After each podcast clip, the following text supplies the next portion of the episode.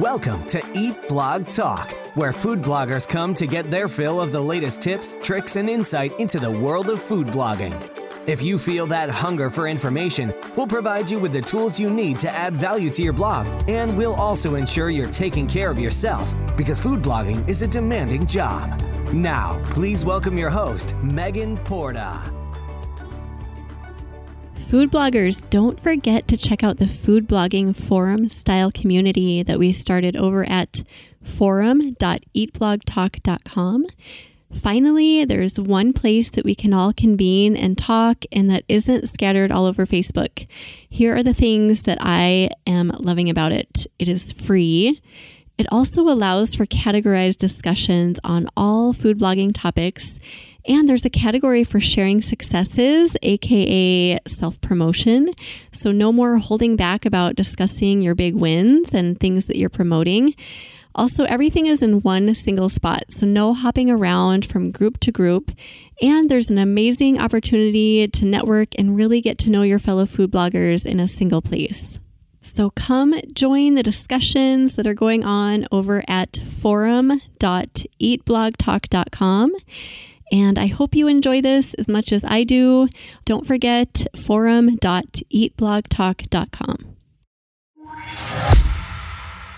Okay, food bloggers, have you heard of Flodesk, the new big email marketing rage? This is an amazing new option for managing your email subscriber list. It is super easy to use and it comes with gorgeous, intuitive drag and drop templates. And Flodesk does not charge based on number of subscribers, so your monthly rate will stay the same from month to month. Everyone pays $38 a month, or use my affiliate link to get 50% off and pay only $19 a month.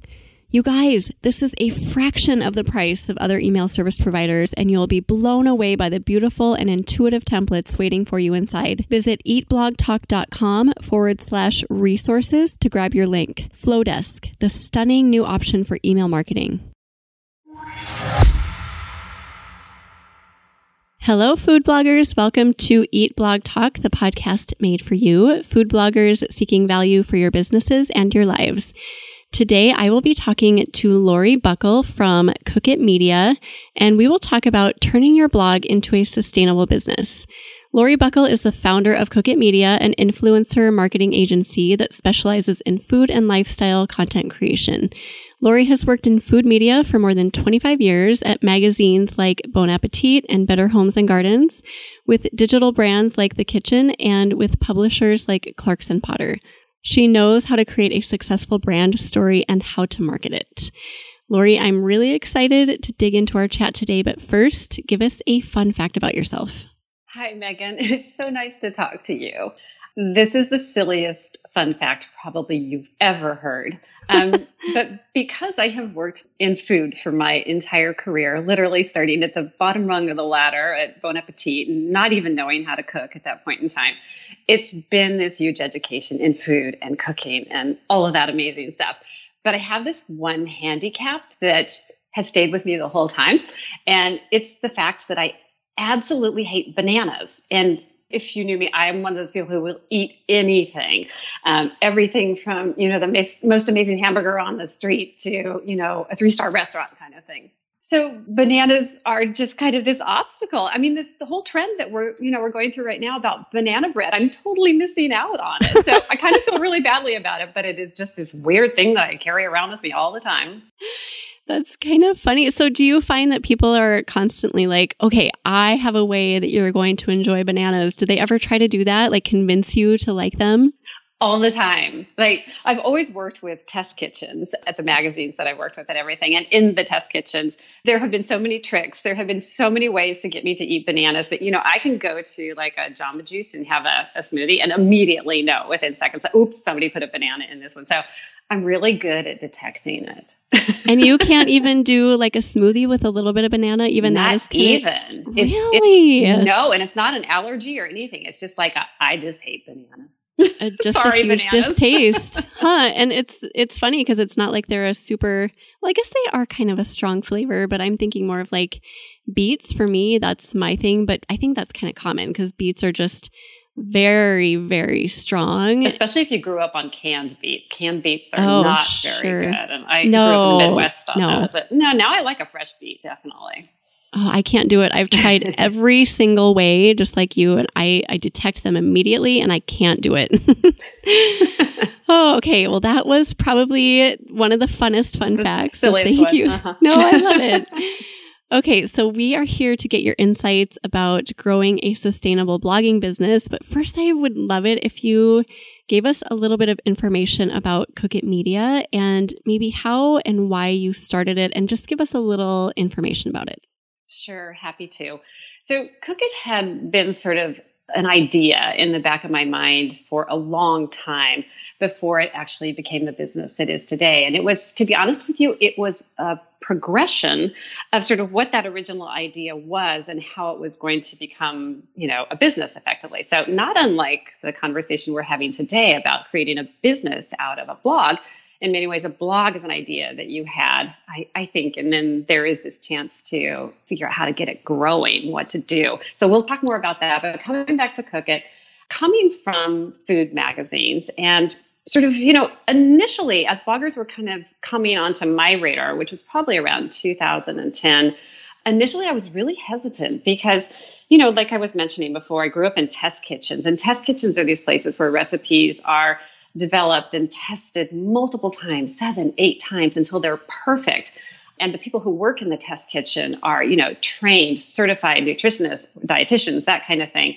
And I just kept thinking, wow, who are these bloggers that think they know how to do all of that stuff that was basically happening in the test kitchen? And I really quickly began to see at that point that I should probably pay attention because something's going on here in this industry.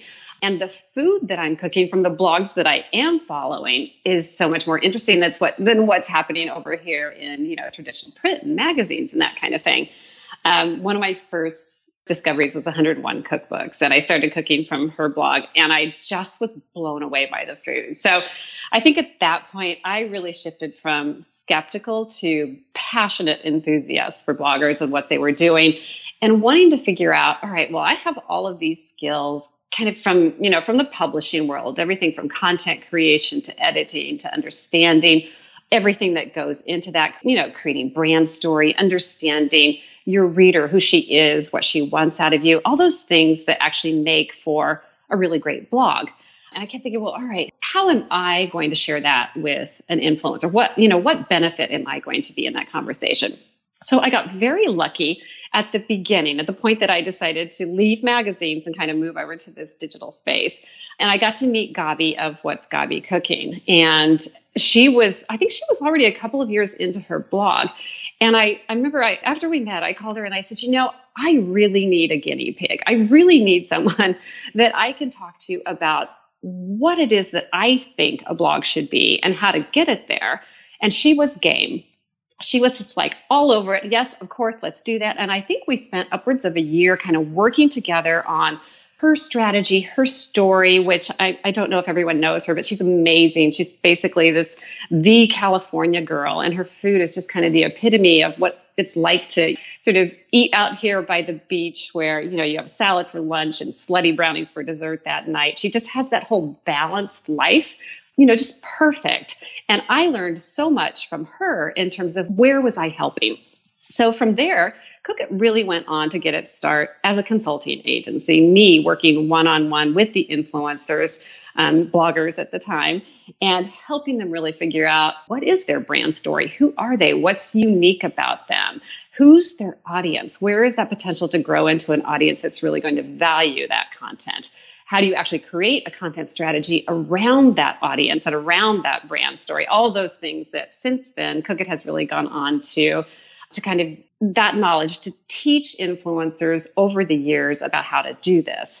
And recently, we have turned those teachings into a digital course that kind of walks the individual through how to do this and how it will benefit her. So I'm sure we'll talk more about that later. But in the meantime, in addition to the consulting, Cook It grew into an agency because the influencers we were working with would come back to us and say, wow, this is working. And all of these brands are starting to reach out to me. And I'm not really sure what to say to them. I'm not really sure how to price myself. And from my perspective, obviously working in magazines, you know, your ad sales team is always in your back pocket. So ad sales, the advertising industry has always been a big part of what I do too. So it really felt like, okay, let's just take this leap and let's really figure out what kind of agency we can create that really is in it to support the influencer and simultaneously the brand help create those partnerships that really, you know, move mountains when they're done well. So that was a big part of how Cookit was growing. And then simultaneously, we were also working with influencers as content creators, which again kind of comes back to my experience in content and realizing that in the influencer space, it's so different. And really, it's that potential that bloggers have to kind of be the do it alls of content, everything from the recipe development through the recipe styling, the prop styling, the photography, the videography. You guys are amazing. And I'm always impressed. And I'm really grateful for this opportunity to work with so many bloggers, really in content creation too. So, so that's kind of the big story of Cookit that went on for a while there. no, that's such great information. I did not know that history. And I did know that you worked, you know, with magazines, but I love how that kind of transpired for you where you were like, okay, who are these food blogger people? Who do they think they are? right. Because I think a lot of people think that. They're like, well, they can't take the photos and make the recipes and churn out good content, but actually, the really successful ones can. So I love that you really dug into it and you realized, okay, there's something to this. And then you really researched it and you dived in to the world and became immersed in it and used your own talents and your own skills to kind of like bring out the best in food bloggers and influencers. So, what a great story. I hope so. That is the oh. goal, definitely. I have so much admiration for all of you and for this industry and where it's going. I just, I'll always love magazines, but boy, am I glad to be here right now. Oh, that's so great.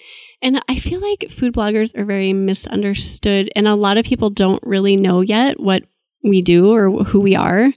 And I mean, I don't know that there's been a, maybe like two people, honestly, that have said, like, what do you do? And I'm like, I'm a food blogger. And most people look at me like, what in the world is a food blogger? And so then you have to go into this big thing like, well, I write recipes and I take pictures. And it's just like this uncomfortable. So now I don't even say that. so I never know what to say. I'm like, sometimes I say I'm an entrepreneur. Sometimes I say I'm an influencer like it, but i don't know. I feel like people just really don't understand that either. So i appreciate and we all appreciate those people who get it who aren't food bloggers because it's so rare. It's so unique. You know we see the same thing on the brand side. They don't really understand influencer marketing and what that is and the potential for this industry in terms of where it can go and the connections that bloggers have with their readers and that kind of thing. So we spend a lot of time in that basically we call it you know that education space helping them really kind of get what this is and what they can be doing. So it, i think it's the same conversation. It's just everywhere it's such a new industry. In real time it's been around for it seems to us what more than a decade. But in sort of the world of advertising and promotion and that kind of thing and content creation for that matter it's still relatively new. That's so true. I love that you pointed out that on their side too, it's very unique as well. People don't quite understand that fully either. Okay, so thank you for kind of putting a scope on your company. And I love that you focus on brand story to start and that everything goes from there because really I'm learning this about my own business after being a blogger for many, many years, literally just learning that your brand story is the basis for everything. And if you don't have a good brand story, if you don't know what your brand story is, you're just floundering. And I did that for so many years. So it's like the foundation. So figuring out what that is is so crucial. So do you recommend that people take your course and then lean on you as an agency or how do you move through Cookit Media if people want help figuring out what their brand story is? Oh, it's such a great question. It's so interesting to me when I kind of look back at where the industry started. I think almost every day somebody says to me, This was just a hobby. I was just looking for a place to keep my recipes because I'm, you know, I love cooking kind of thing. And and look what it is now. And I'm not really sure what to do with it. And it's been, you know, we've worked with hundreds of bloggers over the years. And to hear that again and again, and then to hear people say, I used to do this thing where I didn't really know what I was doing. I didn't really have my story. I didn't really have a sense of who I was talking to or what my value was to them. So I would just simply kind of look at what everybody else was doing out there and I would do the same thing. So that if it was, you know, if it was a moment in time when unicorn cakes were really popular, everybody would, you know, like a shiny object, everyone would gather around it and think, okay, well, then I should do a unicorn cake too. And how confusing that must have been for that content creator at that point in time because really, if you think about it, the individual who wants to make a cake, she doesn't need 300 unicorn cakes. she needs a cake that's really specific to what she wants to make and what she likes and what the occasion is. And I, you know, I think, like you said, it's just been this slow, steady progress of realizing that actually we need to be very strategic about blogs. We need to really understand who we are in the equation, and we desperately need to understand who we're talking to. So when we are in the course, when we are really teaching this, we're really starting you, you know, sort of this is actually going back to magazine work, is really understanding your competitive set or the marketplace. We kind of look at them. The marketplace is the really vast sort of view of everyone in the food space who, you know, shares sort of a content like strategy, a story, something similar to yours. So if you're Bon Appetit magazine, in other words, you're going to fully understand and watch and explore all those other brands out there that are creating food similar to um, to the food that's in Bon Appetit. So you're going to look at all the other food magazines and see which one's closest to you. You're going to look at all the cookbook authors. You're going to look at all the if you're smart, you're going to look at all the influencers out there and figure out okay, so what are they doing? And it's kind of like you begin this this process of really understanding what's the conversation out there and where do I fit in? Because once you understand your entire marketplace and you can kind of zero in on well who are my direct competitors in this you know in that giant marketplace? How do i narrow it down to this particular author or this particular cooking show person or this particular magazine? How do i begin to see that they are really working for the same audience that i am as i begin to understand that piece of it or the audience i want to work for? And that gives you that kind of sense of all right, well, here they are, and here I am. And then you begin the process of what we call gap analysis, which is kind of one of those funny like marketing terms that actually is really useful here because you look for the gap in that marketplace. So you say to yourself, you know, sort of, what is it about me that makes me really unique among all of these sorts of brands and people and products that I've identified? What is that thing? It can be something small. It can be, I think I talked to somebody once who was like, you know, I spent my junior year in Paris and I didn't do great in school, but I ate until I could just eat no more kind of thing. Like I became this French cook in the process. So their food has this story behind it that's it begins with obsession in many ways and how that experience really informed the way they cook now and the way they live for that matter that you know a lunch of a baguette and a hunk of brie is a really delicious thing.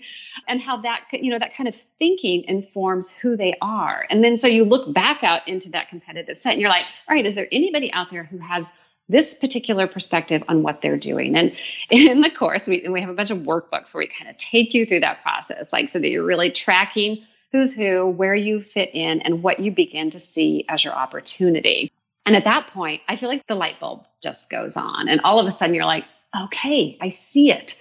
I understand where I am. I understand who they are. I understand that they're the world I live in and I watch them all the time, but I don't copy them. Coming back to the unicorn cake idea, I find my own path through this experience that for the reader is going to feel really unique and special. You can tell Megan, I could talk about this for a while. oh my gosh. No, I'm just like absorbing all of this. Okay. I love all of that. So you're really helping people to understand who their very specific audience is, who is there listening to you, and fill in the gaps. Um, first of all, do some competitive research, figure out what people are liking about your competitors. And there is a gap there, and it might be something there really, yeah, yes. it might be something really tiny, and it might be so tiny that you overlook it. So just figure out what that gap is and fill that gap. I mean, it sounds so easy, right? But once, I mean, I get it because I too sought out my gap and I for years I was like I don't know. I mean, I did the whole unicorn cake thing too. Like everyone else is doing it. I'm going to make the 3000th version of it and I'm sure everyone's going to appreciate this, but But no. You have No, they don't because why would they need that like you said? But just finding what that gap is. So do you have thoughts about how to do that if someone is struggling with that? Like let's say they have figured out their niche. They have a, I don't know, vegan audience who eats mostly vegan food, but they don't really know how to hone in on what that specific thing is that they offer. How do they go about finding that? That's such a great question. Um, one of the things that I really love is by the time you get to the end of the gap analysis part of the process, you have this light bulb go off and you kind of begin to realize, oh, okay, I can understand this in a larger way. So I can understand sort of what is it that I do? We call this actually positioning. Understanding, you know, sort of what do you do? Who do you do it for? Why is it important? And I feel like when you get those pieces down, it's it's a little more complex than that, but it is kind of really understanding that and you take that chunk of knowledge and you kind of put it over here on the left side of your desk and then you go back to the question that you were asking so well about audience and really kind of understanding understanding audience from a couple of different perspectives. Yes, you definitely have your current audience, especially if you've been in this business for a while. You probably have a relatively good sized audience and you probably have a pretty good connection with them. You probably have email subscribers. You have an audience that is basically you are providing value to. And that's an amazing thing. We, we basically call that your existing audience. And you work really hard to understand them initially. That's obviously Google Analytics is a great tool that you should be using all the time. I also love a survey, a survey where you really are asking questions about how you are helping them. Because bottom line, the way I see it is that your boss is your audience. Without them, you don't really have a business model. Do you know what I mean? There's really no focus on what you're doing. And even though they don't specifically tell you, well, here's your to do list for today, they tell you when they're happy with you, when you are helping them do something that they need to do, whether that's as simple as getting dinner on the table or it's as aspirational as having people over for dinner when we can do that again, which is hopefully soon. yeah. do you know, remember the days of entertaining? Oh, uh, I know. Oh my gosh, it's mm. coming back. It's definitely coming back. But it's that kind of thing where you can help them with the small things and there's really great value in that and you can help them with the larger aspirations for you know the kind of cooks that they want to be so maybe they maybe they want to learn more so maybe you get more content focused around teaching them things and then you're also entertaining at the same time. I talk about this as sort of a triangle of obligations that you have to your audience. So on the on the on the sort of helpful side, we often call that service content. That's an old magazine term where you know you provide instructions on how to do something and they do it. On the other side of the triangle is that aspirational, like help them achieve their goals side of the triangle. And at the bottom is that and be entertaining while you're at it. Be interesting. And when you so accomplish a, a lot of, of responsibility there. I know. You know, that's that's such a good point. Is that content isn't just an easy thing that you, you know, kind of wake up and do in the morning, that it has a lot of obligations to it. And this initial obligation to really kind of serve your audience, I think is probably the most important piece of it. But it does, you're right, it requires you to know so much about them. So as you kind of begin to build out, you know, sort of here's the audience I'm working with now, and now that I know this about myself and the audience I'm serving, you know what? I want to do it for this particular audience, this target audience, which is where I see my growth. So, if, for example, right now your audience is on the older side and they're really appreciating a lot of the content you create, um, maybe they're empty nesters and you're helping them cook for two, whatever it might be, that's great. You want to hang on to that audience, but maybe you see a growth opportunity for yourself where you want to talk to the young mom with a couple of kids who's really struggling, especially now, to do everything that she needs to do in order to run the house and get food on the table and kind of be org- organized in the process, all those things that are so important to her. You can shift a lot of your content strategy towards her and begin to get a sense of how that's working. Obviously, bringing your existing audience with you because all that's going to be valuable to them too. But, but once you kind of begin to know them, it just makes all the difference in the world. Oh, that's all such great stuff. So much I wanted to comment on. Um, I love your triangle of entertaining, serving, and being aspirational. I think we all do that just instinctively, but it requires a lot of brain power. I think it, like you mentioned, it's like not an easy thing to do. I mean, we all already have so many tasks on our plate. So now we have to think about serving them in three different ways. I mean, it's like, oh my gosh. But the good thing about food bloggers is that they're really smart and innovative and they you guys probably do this without even knowing you're doing it. You already are doing it. I think that's true. I think that's how you uh, basically when you're creating good content and your audience is growing, that's because you're doing it right. But it is also a really good exercise to hold yourself accountable to it all the time, to hold up a piece of content, a content idea, and ask yourself those questions because I think it often does require that you're you're checking in, you're checking in with yourself and making sure that you're doing you're doing your best effectively. Yeah. And we all see those influencers who maybe are askew a little bit and they've like one of the things on the triangle spectrum they just don't do. And you can tell if there's somebody who's providing service and aspiration they're not entertaining at all, you're like, something is missing and you just can't put your finger on it. So you do need all three of those elements, I think. Yeah, especially as you move out into all the different platforms where all those things are required of you. Otherwise, you just kind of you slip into oblivion out there if you're not entertaining, if you aren't sort of delivering on all fronts. So true. And I wanted to point out another thing that you touched on. I think one of the main components of just figuring out who your audience is, so your existing audience, is a really super simple part of the equation. But you touched on a little bit, Lori. It's just like asking your people, what do you want? And you mentioned sending out emails, looking at Google Analytics, sending out surveys. It's so easy, but we overlook it. And that was when I really had a turning point with figuring out who my audience was, who I was speaking to, what kind of recipes and posts and material I was serving was when I started asking people like what what do you like that I deliver and what do you want from me? And people answer. They are so willing to answer. So I think that was just a, a, tiny little secret to point out that it's actually kind of sitting in your hands if you just it's right do that. there. yeah, I mean it's right there. Ask them; they will tell you. In many ways, that's what social media is to me. It is a chance to talk to people. You know, this was much harder to do in the magazine world when you know you either have to have focus groups, so you have to come up with really creative ways to get to your readers and kind of understand what are they thinking and what other ways can you be helping them.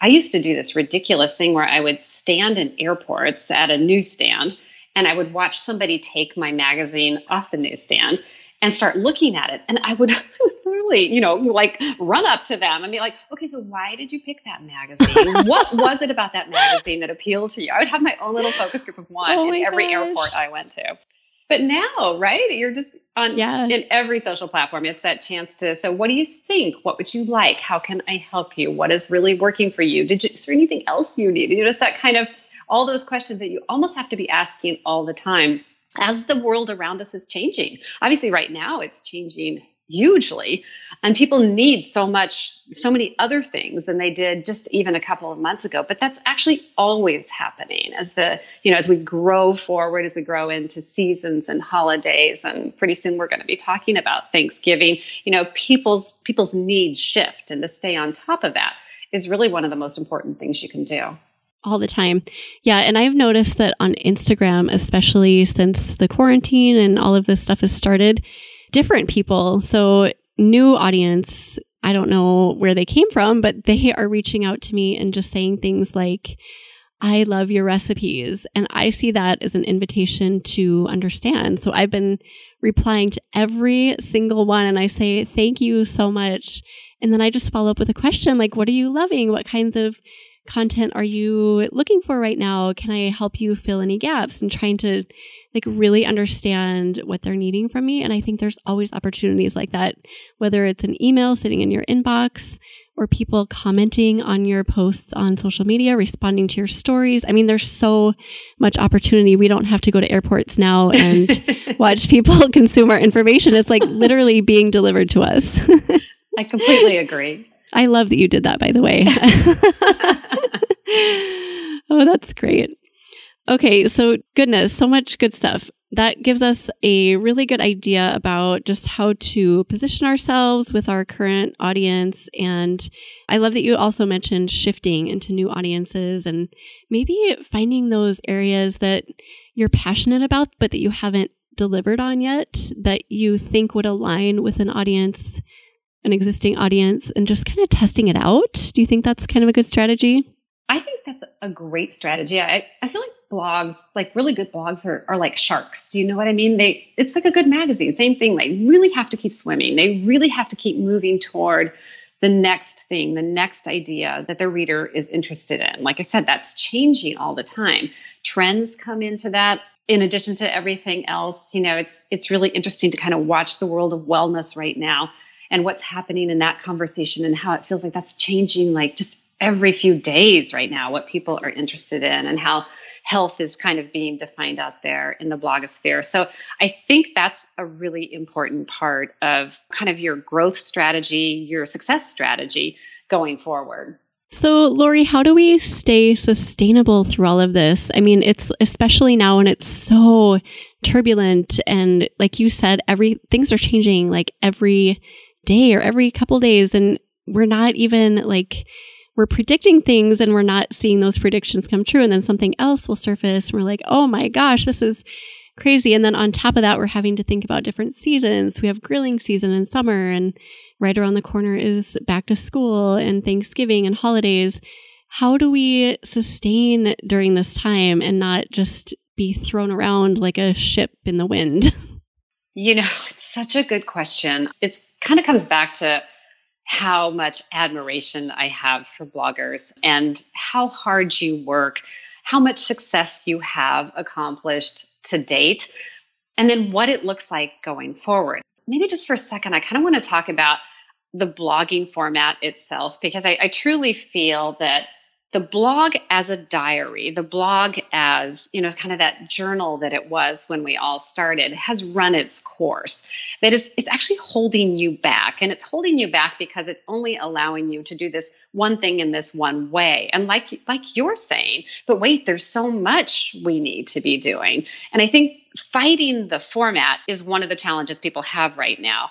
And one of the reasons we created the course was really to help people think well, the course is called Beyond the Blog. So it's really helping people think, okay, well, if I'm not confined to these two walls effectively um, that the blog format allows me, if I'm able to think bigger across categories that are really interesting to me, just as you were saying, like I want to explore these other ways of creating content for my readers because I'm I'm pretty convinced that this is going to be of real value to them.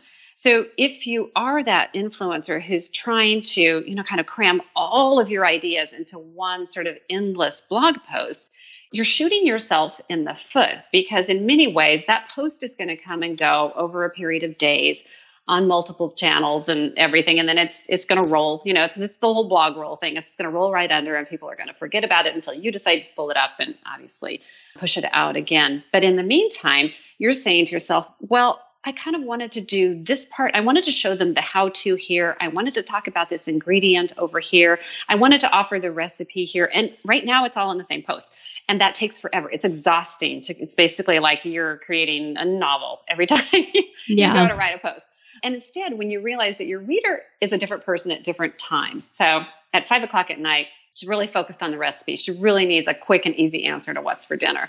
On Saturday morning, she might be deciding for herself, mm, I have a couple of hours this afternoon. I think I want to make something special for you know my friends who are coming over tonight. So maybe there's um, a more expansive recipe option that involves some technique, some how-to, some teaching for her. And then maybe another time she's headed for the farmer's market or the grocery store and she's putting her list together and all of a sudden she sees that you offer you know really unique content about seasonal ingredients that moment. And she's maybe never bought an eggplant before or an artichoke or whatever it might be. And maybe your content is directing her to think differently about food that she brings home and cooks and enjoys and discovers at the same time. So when you start to think about something that's more like a site a website than it is a blog that enables you to take that all those content ideas that you have and parcel them out among different you know sort of content verticals whereby the reader can be much more engaged with her own sort of experience in that content. In other words, she can be more deliberate about what she wants and where she's going to get it on your site. So your site is more it's more focused on what she wants out of it and helping her create that experience for herself. So providing different options for ways that people consume your information. So, like a shortened version, or maybe like taking a recipe and breaking it down into different posts. Is that kind of what you're saying? Just providing different ways that people can consume? That's a good question. I kind of look at content verticals as doors. And in many ways, you could walk through multiple doors to get to the same recipe. So let's say the recipe is a grilled cheese. I must be hungry. I'm just thinking grilled cheese right now. um, and let's say that it's kind of an interesting grilled cheese and it takes 20 minutes to make and it's perfect family food and it lives in that place on your site where it's, you know, easy answers to what's for dinner, snacks, a much more expansive version than that. But that recipe lives there. And it's all about the simplicity of creating this recipe, getting it on the table, showing her, you know, maybe a unique idea in terms of, okay, we'll add this or add that. And it's it's exactly what it's supposed to be, the perfect answer to dinner. And then maybe over here in a part of the strategy that's more about how do you do this? You actually get into a little bit of technique with that grill. So the recipe is going to be the same, but your content strategy around it is really focused on I'm going to teach her something. I'm actually going to teach her that if I cook this grilled cheese low and slow, as opposed to slamming it in a skillet and you know getting it done as fast as you can, I'm going to take my time with this grilled cheese, and I'm going to get that crust on it that makes it so amazingly delicious and crunchy that it's going to be this the way I cook grilled cheese from now on. But I didn't know to do that until you, the blogger, taught me to do that. And then maybe over here on the side where it's, you know, we're kind of exploring ingredients. Basically, the door we walk through is all right, let's talk about all the different cheeses that make up a really great grilled cheese. You could use this or you could use this blend, or do you know what I mean? It's kind of like it's wrapping different kinds of content around a recipe so that the reader gets what she wants out of that experience. I definitely get that. One of my goals that I came up with recently for my own blog is that I need to create more rich content. And I just have been repeating that phrase over and over because I have that syndrome that I think a lot of us have where I'm like, oh, I want to do that. I have a new project. I want to make that recipe. And then I forget to really sit with my content and make it super in depth, quality, you know, like touch on every base, you know, figure out what bread you need for that grilled cheese. Low and slow, like you said, what cheese melts the best. I mean, really getting into it makes it really rich.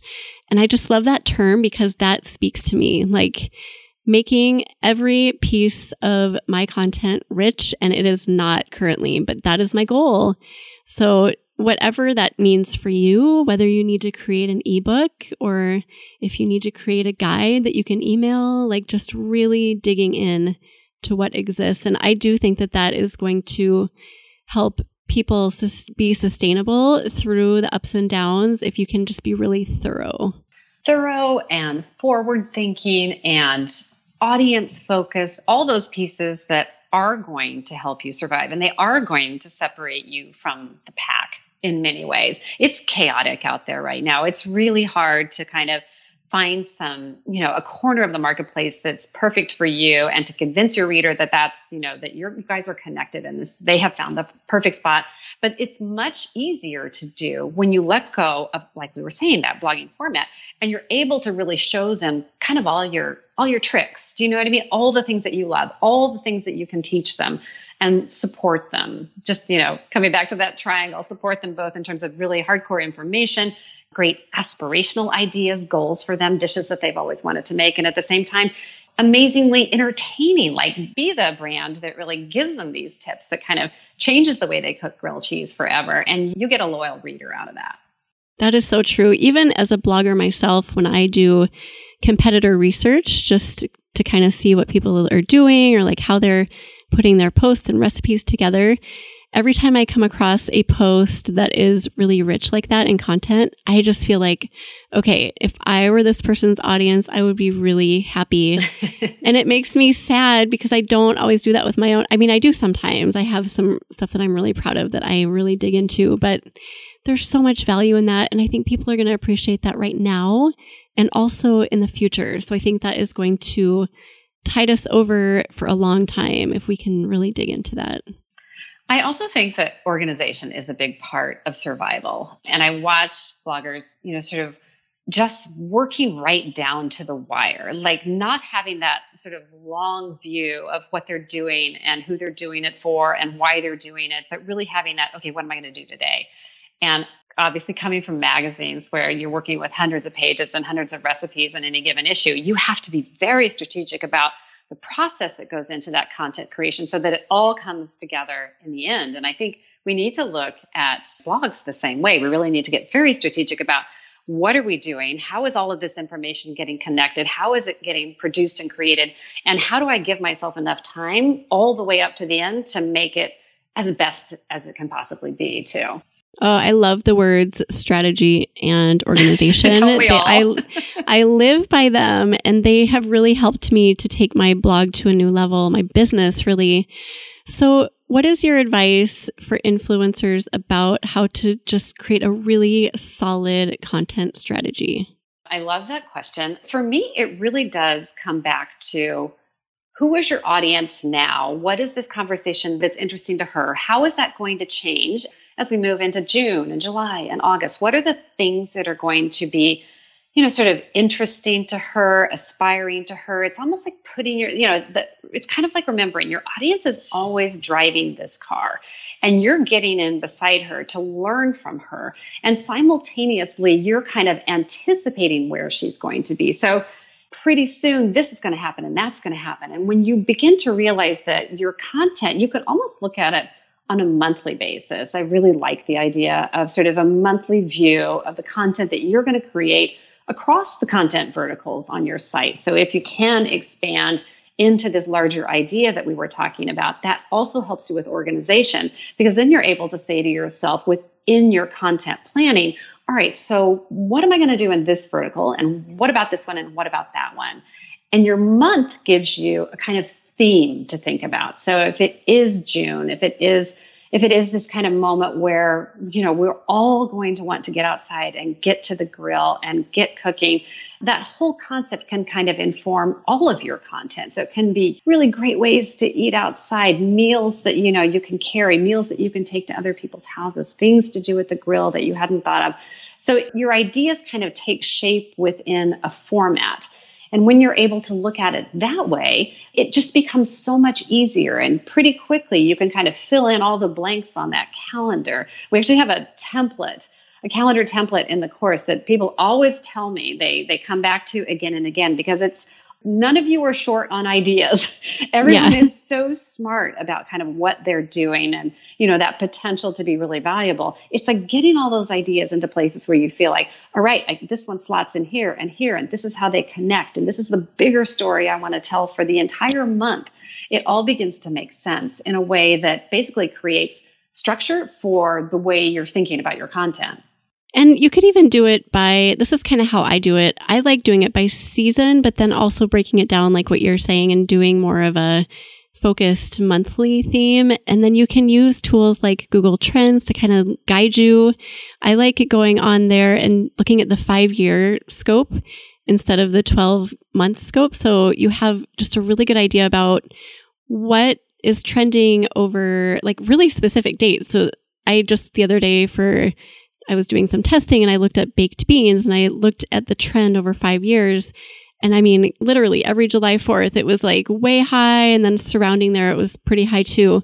So I'm like, you know, okay, if I'm thinking about making party food or side dishes in the next few months, I would obviously plan to put that before July 4th. And there are tools you can use to strategize even further.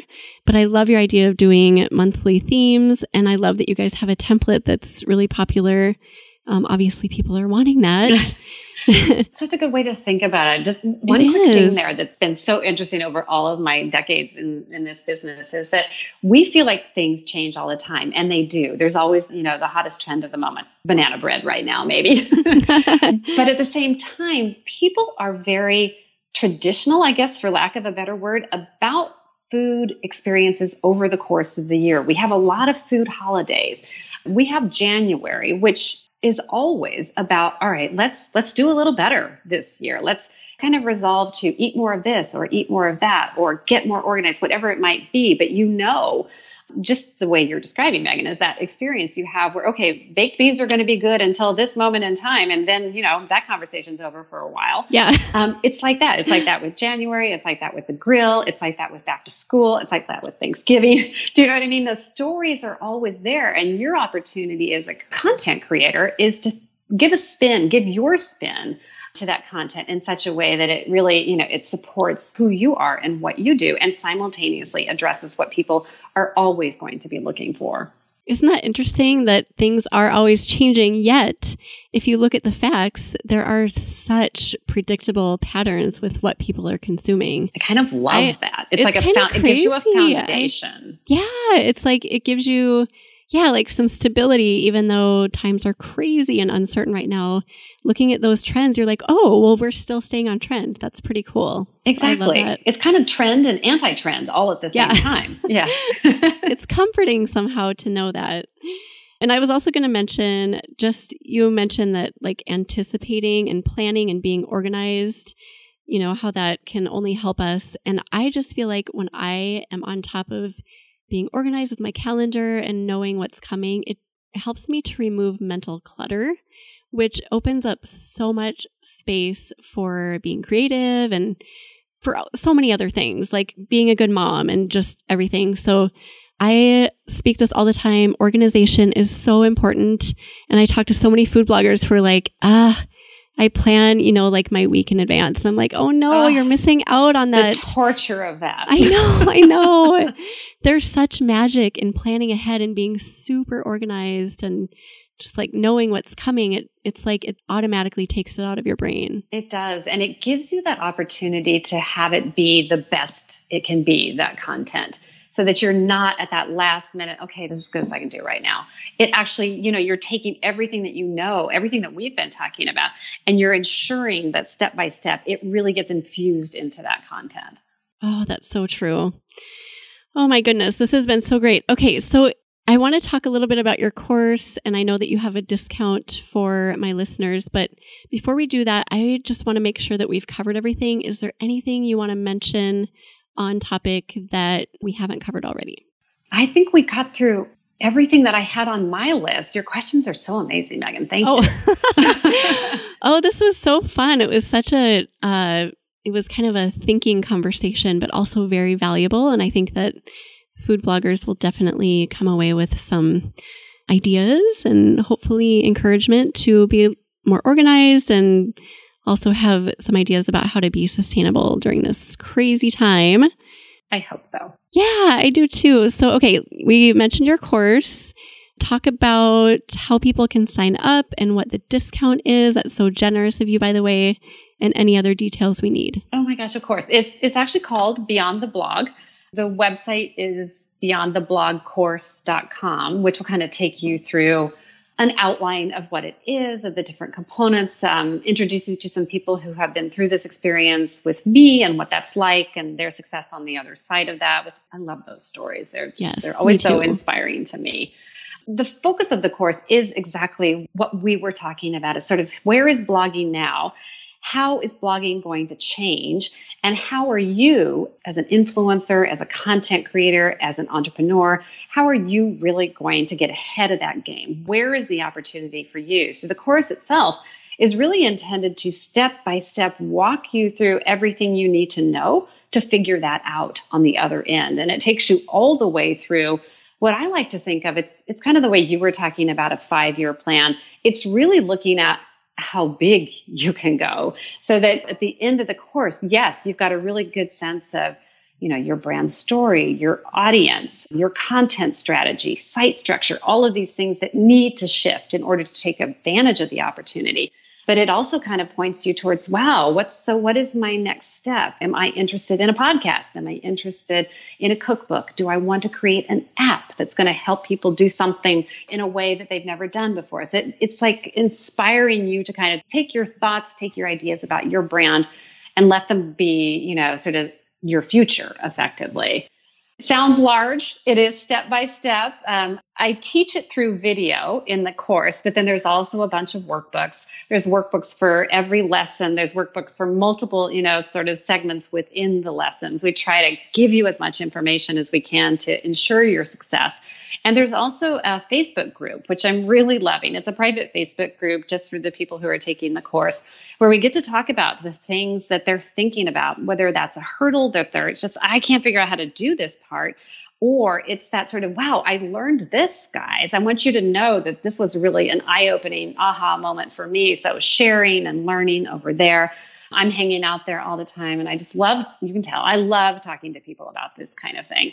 So that part's always there. Lifetime access to the course content itself it's intended so that you can take it at your own pace. Obviously especially moms it's just so crazy right now in life. So there may not be time to do everything at this moment. So you can start on little bits and just kind of start exploring and pick it up later when everybody goes back to school. Or if you're somebody who has, you know, sort of the opportunity right now or really feeling that urge to, uh, let's do this now, everything's changing, um, you can do it all at once too. So it's really intended to be, you know, just the thing for you as the way you want to do it.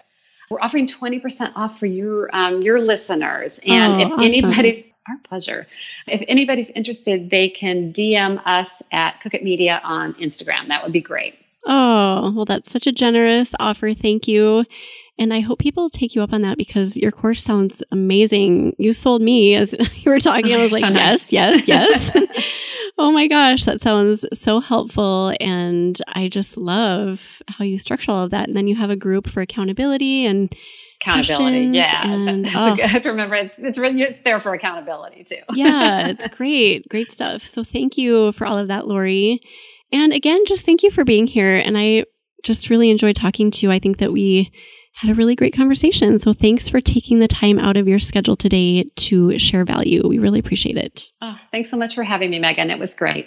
Yes. So before you go, share either a favorite quote or words of inspiration for food bloggers. Oh, right, right. So my it's so funny. My my entire team, I think they get tired of me. This is my favorite quote. And if I had a tattoo, it would probably be this because I have to remind myself of this all the time. It's only do what only you can do. And the first time I heard it, I was in the car and I literally had to pull over the car and write it down and think about it. Because like, oh, that's right. It's like you know, we're all so crazy. We're all so busy. Bloggers in particular trying to do it all. And I fully admire that. But I also realize that, wow, a team can be really helpful, an assistant, anybody that can kind of take some of the load off. And when you can focus on really just do the thing, only do what, you know, only you can do, then everything else kind of opens up around that and gives you real focus around what is your role in this process? Where are you most important? Oh, wow. And that's really what it all boils down to, right? It sure does. Doing right? what you do best. We yeah. can't do it all, but we can do what we can do best. oh, I love that so much. Thank you for sharing that. That's the perfect way to end. So I will put together a show notes page for you, Lori. And if anyone wants to go visit that, you're welcome to do that at eatblogtalk.com forward slash cookit media. And we've talked a little bit about where to find you, but Lori, where's the best place people can find you online? Um, our website is cookitmedia.com and Instagram is cookitmedia. My personal Instagram, which is kind of silly, it's just a bunch of food, is Lori Buck. Um, I, think I think those are probably the best places. All right. Well, thank you again so much for being here, Lori, and thank you for listening today, food bloggers. I will see you next time.